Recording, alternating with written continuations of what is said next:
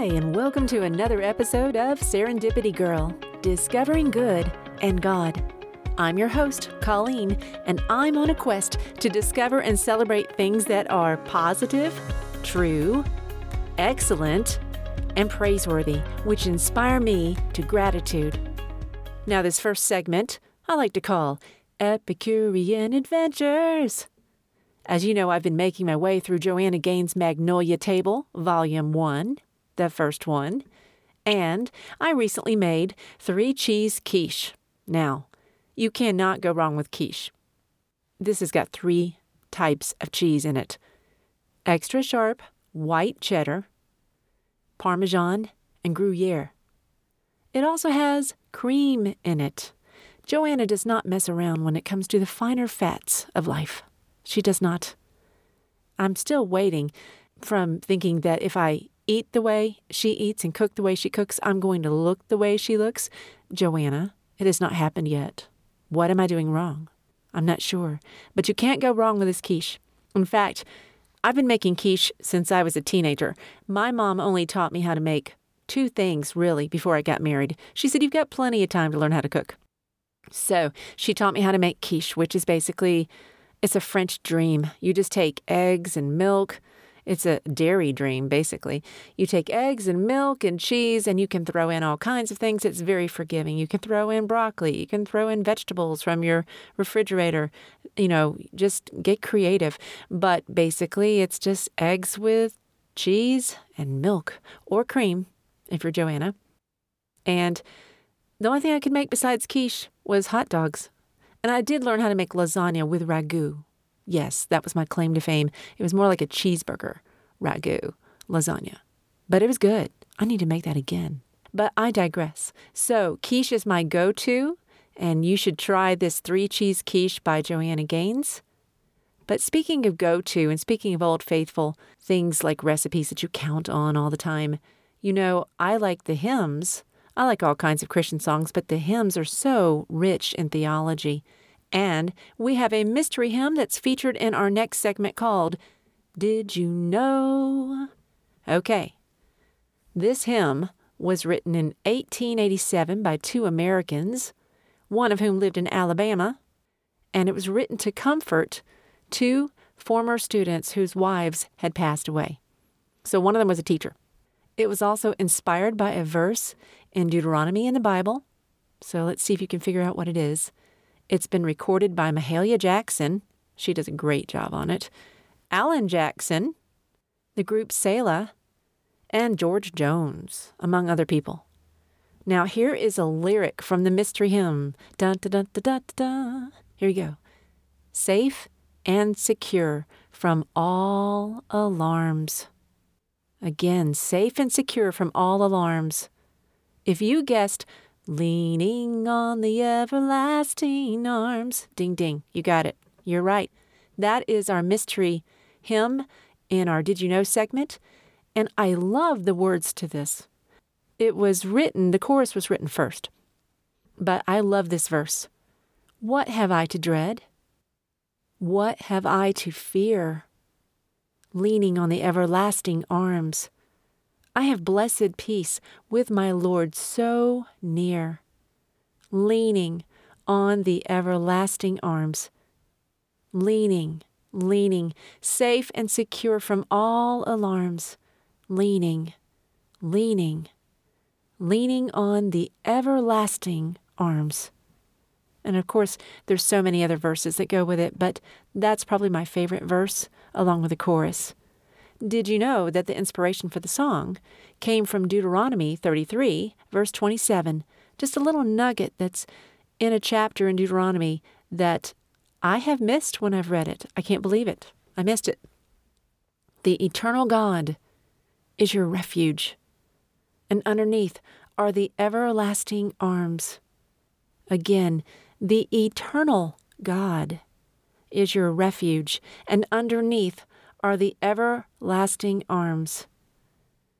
Now, y'all, in this COVID 19 world that we are living in, where we're having to wear hospital mask everywhere we go, and we're having to socially distance, and we can't even eat in a restaurant half the time, we have to get takeout, you might argue And there's so much more than that. I mean, if that's the worst you have to worry about, I can only get takeout in this restaurant. But we all know that we do have a lot to dread and fear. Let's be honest unemployment, lost jobs, lost finances, people getting broke, people becoming homeless because they've lost their businesses, businesses closing and losing everything they had. An uncertain election year, no matter who you're planning on voting for, we know this is a very uncertain election year. Lots of division in our nation, just as people separate into basically two different camps. Civil unrest that is tearing our very nation apart. And again, small business owners losing their businesses, big businesses losing all kinds of money. So, what do we have to dread? What do we have to fear? You could say there's a lot that could cause the very human, very normal emotions of dread and fear. But when the hymn writer says he remembers this following fact, that's when he says, I really don't have anything to dread or fear. It's a rhetorical question. Why? Because I'm leaning on the everlasting arms of God, safe and secure from all alarms. He's not saying that you're not going to have times where you don't feel safe, you don't feel secure, and you feel alarmed. But once you recognize the fact that you are leaning on the everlasting arms of God, and as it says in Deuteronomy, underneath you are the everlasting arms, that answers the question of what do I have to dread? What do I have to fear? So, what can we learn from this simple hymn, Leaning on the Everlasting Arms? Well, there's Bible verses that support it. Every great hymn is biblically supportable. So, I came up with an acronym. Of course, I did. I love acronyms because they're great memory devices. But if God's arms are underneath us, if He's holding us, literally holding us, and his arms are underneath us, we can say, using the letters A, R, M, S, that God is A, always with us. R, God is our refuge. M, God is the means by which we are supported and carried through this life with its trials. And S, God is our security in an insecure world. So God is always with us, our refuge, the means by which we're supported, and our security. So let's unpack this a little bit. What does it mean to say that God is always with us? Well, how do we know that He's always with us? Well, He said so in the Bible. First of all, we know that God is eternal. Deuteronomy 33 27, the eternal God, not the temporary God, may be here today, may be God today, may not be God tomorrow. No, the eternal God. The eternal God is our refuge. So we know that God always will exist, always has existed. He's always been. His name, I am. He's always been. He's always existed. And He's always with us. The last thing that Jesus told His disciples before He literally flew up to heaven after being crucified and resurrected for our forgiveness of our sins, He said, Lo, I'd like to think He said, Yo. but whether he said yo or lo, it says lo.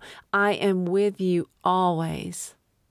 I am always with you to the end of the age. Even though he was leaving, he knew the Holy Spirit was coming. He said, If I don't go away, the Holy Spirit can't come. So he went back up to heaven, and the Holy Spirit came down at Pentecost and indwelt all the Christians there. And from the moment that you put your faith in Jesus, then the Holy Spirit comes and indwells you. So God says this is our reason to not fear. He says in Isaiah 41:10, "Do not fear, for I am with you." I love that verse. So God is our eternal God who is always with us, and as he says in Hebrews 13:5, I'm never going to leave you. I'm never going to forsake you. You are stuck with God. I love it. So not only is He always with us, but God is our refuge. He says in Psalm 46 1, God is our refuge and strength, an ever present help in time of trouble. Therefore, we will not fear. We will not fear. He says in Psalm 91 2, verse 2 God is our refuge and fortress. He's our God in whom we trust. And I got to thinking about the word refuge. I like to take words apart. Refuge, if you take the Greek prefix re, which means again, and the Romans just borrowed it and put it into Latin. If you take re and fuge, basically refuge, it means to keep going back to or to keep going to. It can mean again and again or going back to something that you've gone to before or someone that you've gone to before. I like to combine them all. God is our refuge. He is someone that we can keep going back to. And we don't have to go very far because His arms are underneath us. So it's not like we're far away from God. We're in His presence all the time because, again, those arms are underneath us and He will never leave us or forsake us. So it's kind of a mental picture, but you can keep going back to God in terms of relying on Him. And you can keep flying back to Him. I think of the Bach preludes and fugues. Fugue, I think it's the same root word. A fugue is all over the place. It's running. It's it's it's the melody and everything's just running all over the place. And the re part is again. So you can just keep running back to God again and again and again. And he says that he is our refuge, which means that we are safe and secure in times of trouble. And God is just that refuge. M, He's our means of support. Not only is God always with us and God is our refuge, but He's our means of support. Deuteronomy 33 27. Again, those everlasting arms are underneath us. He is literally holding us up, and He's not going anywhere. We're not going anywhere. We are secure, just like a child is in his father's strong arms.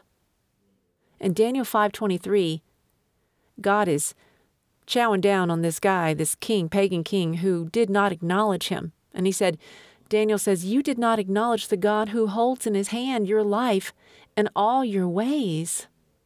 And when I say chowing down, I mean he's scolding him, basically. He's not eating him. so maybe chow is not the word. Chide, I think, is the word I'm looking for. But God who holds in his hand your life and all your ways. And I love that because whether you acknowledge him or not, God holds in his hand your life and all your ways because he is sovereign Lord. And that can be a source of comfort or a source of fear, depending on whether you're trusting him or not. And if you're trusting in him and you've come into a relationship with him as your Lord and Savior, then you've got nothing to worry about. Because that God is with you all the time, and he holds your life and all your ways in his hand, and he supports us. So not only is God always with us, He's our refuge, He's our means of support, but He's also our security. You know, my daughter to this day still likes to, maybe I shouldn't say that. she still likes to touch her security blanket that she had when she was just a baby. It's got a nice little satin strip, and sometimes I think she even still, you know, just sleeps with it. Um, there's nothing wrong with that. It just, it's a source of comfort for her. And God is the ultimate security blanket.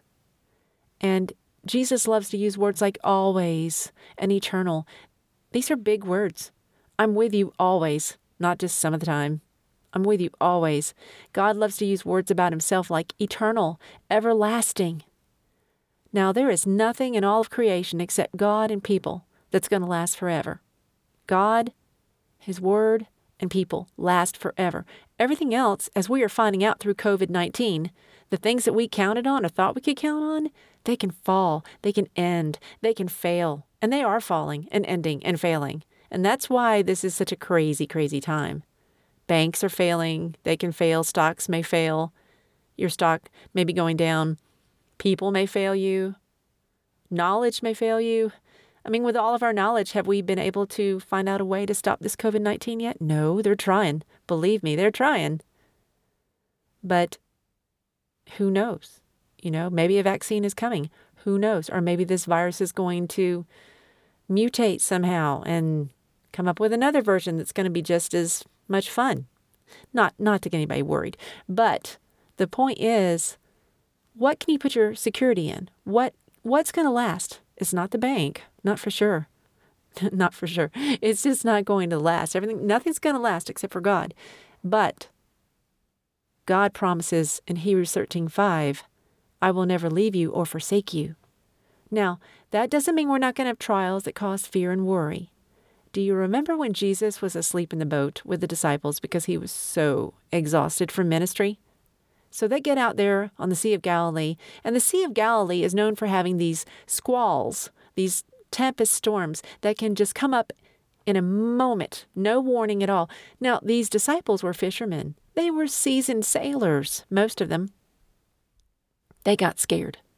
They thought they were going to die. That's how bad this storm was. Jesus stays asleep. He was really tired. He stays asleep in the storm. He's in the boat with them, but they wake him up and they're like, Jesus, don't you care that we are going to drown? And he rebukes the wind and the storms. He says, Oh, guys, you have so little faith. Why did you doubt? Why did you doubt? You know, Jesus is in the boat with us. The eternal God is our refuge, and underneath are the everlasting arms. So the next time you feel worried or afraid, as I admit I often struggle, my pet sins are worried and, and being afraid. I mean, those are the two sins that I would like to see the Lord give me total victory in. I'm a work in progress, just going to be honest here. But the next time you feel worried or afraid, ask yourself, as I will do, what have I to dread? What have I to fear? Leaning on the everlasting arms.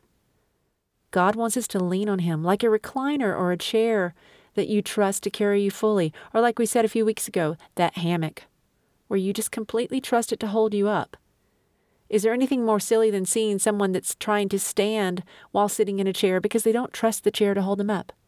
And yet we can do that with God sometimes. yeah, I trust you. Sure, sure. Yeah. Mm-hmm. Yeah, I trust you. But we're standing in the chair instead of leaning on the chair. And God is not a chair, but you get the analogy, hopefully. So, you know, He's promised us in Psalm 34 5 to never let us down. He says, Those who look to Him are radiant, their faces are never covered with shame. That's a fancy way of saying you are never going to be disappointed because God let you down. It's just not going to happen.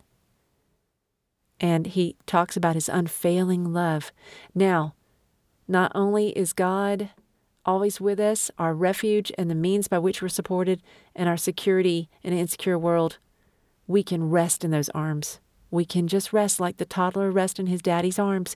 You've seen those kids when they're fast asleep and dad is carrying them. They are out. Why? Because they're trusting in their dad's arms that are underneath them. You know, if you've never put your trust in God and what He's done for you through Jesus and His death and resurrection on the cross for you, I just invite you just to search for the book of John in the Bible or search online and learn more about this gift of a relationship with Jesus that you can start enjoying today by reading in the book of John.